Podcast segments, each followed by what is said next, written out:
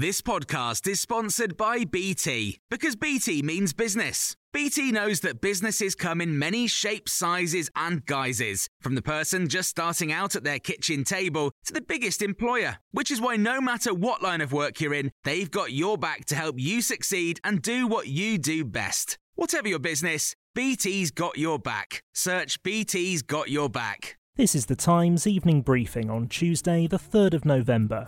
Polling stations are open across the United States as Americans choose their next president. Nearly 100 million people had already cast their ballot before Election Day, with a number of key swing states branded too close to call. Times Radio's chief political commentator, Tom Newton Dunn, is in Washington, D.C. Everything in US elections is all about motivating your people to come out. It's, it's not just what the polls say, it's also the turnout. Because you can have a million people saying we love you to a pollster, but if they don't actually go vote, then that makes no difference at all. So this is really going to be about Trump or not Trump. Those are the two names on the ballot. It's not really about Joe Biden. There's no national enthusiasm for Joe Biden that we've picked up. Uh, it's whose supporters can you get to, to the, the polling stations uh, the most. Results will start to emerge on Wednesday morning. You can hear full coverage and reaction on Times Radio. New figures reveal the number of weekly deaths involving coronavirus is at its highest since early June. A total of 978 deaths registered in England and Wales in the week ending October the 23rd mention COVID 19 on the death certificate. That's a jump of 46% on the previous week. Four former police officers who were involved in the early stages of the original Stephen Lawrence murder investigation could face criminal charges. The Independent Office for Police Conduct has said it's passed a file of evidence to prosecutors to consider whether they should be charged over alleged misconduct in public office. All four ex Metropolitan Police officers held senior roles in the first few weeks of the original investigation into the 18 year old's murder. Actor and comedian John Sessions, known for his radio work and on TV with shows like Whose Line Is It Anyway, has died aged 67. A statement from his agent said he died on Monday at his home in South London and that he'll be hugely missed. Times Radio's head of news, David Spencer, has more.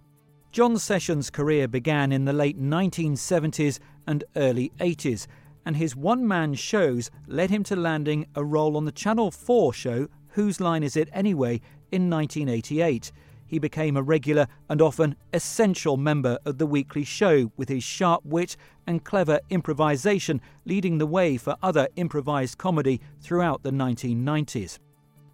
The Sunday Times' chief interviewer has revealed how the artist Tracey Emin has been recovering from cancer surgery. Decca Aitkenhead has told the Stories of Our Times podcast how a recent interview with Emin about her new exhibition at the Royal Academy didn't go according to plan as the Turner Prize nominee was ill in bed recovering from her operation. I felt absolutely compelled by the sense of she has, even ill, even in bed, even as sort of diminished or reduced as she has been by recent events, she has this kind of magnetic compelling sort of charisma. You can hear the full interview by searching Stories of Our Times in your podcast provider. Even when we're on a budget, we still deserve nice things. Quince is a place to scoop up stunning high end goods for 50 to 80% less than similar brands. They have buttery soft cashmere sweaters starting at $50, luxurious Italian leather bags, and so much more. Plus, Quince only works with factories that use safe, ethical, and responsible manufacturing. Get the high-end goods you'll love without the high price tag with Quince. Go to quince.com/style for free shipping and 365-day returns.